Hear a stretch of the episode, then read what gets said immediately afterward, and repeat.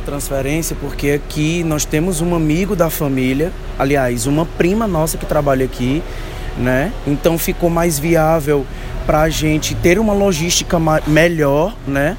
No outro hospital só tinha um horário de visita, aqui nós temos dois.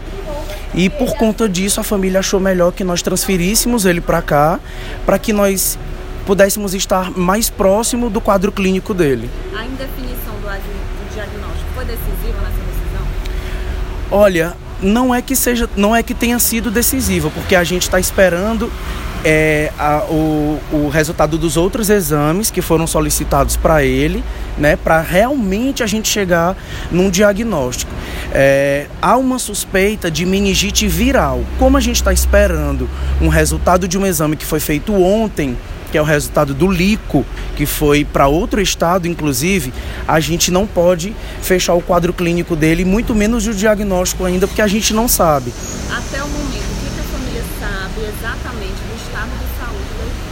Até o momento que a gente sabe é que ele está é, de sexta, de sábado para cá não houve nenhuma evolução, ele está sem sedativo, né?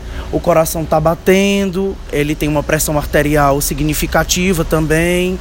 E é isso, a gente está esperando a evolução do quadro clínico dele a partir do resultado desses novos exames e ver o que, é que a equipe médica vai fazer aí para que evolua, né? Sobre aquela suspeita, aquela divulgação até indevida de morte cerebral do Egito, o que, que a família diz a respeito? Olha, não se pode abrir e nem fechar um protocolo de morte encefálica, porque o Egídio ele tem ele está num coma responsivo, segundo o doutor Rafael, que eu acabei de conversar. Então, é. Não, aqui, é da, da, da, da UTI daqui. Então, assim, não pode fechar e nem abrir o protocolo de morte encefálica, né? Ele tem uma situação delicada, mas que não é morte encefálica e pode progredir para morte encefálica. A verdade é essa. Então, essa história de que ele tem morte encefálica não é verdade. O que, que o Egílio sentiu quando deu a entrada no hospital? Ele sentiu fortes dores de cabeça, muito vômito também, um incômodo na região do pescoço. E aparentemente era só esses eram os sintomas que ele sentia no dia que ele deu entrada no outro hospital, né?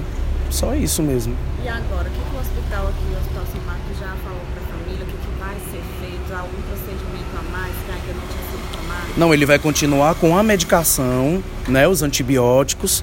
É ele vai passar por uma avaliação neurológica também, né? O neurologista vai dar uma olhada, tanto no, no, no, que já veio, nos documentos que já veio do outro hospital, com a realização de novos exames também. E a gente vai esperar que o quadro clínico dele, a evolução dele, como que ele vai se comportar a partir dessa transferência.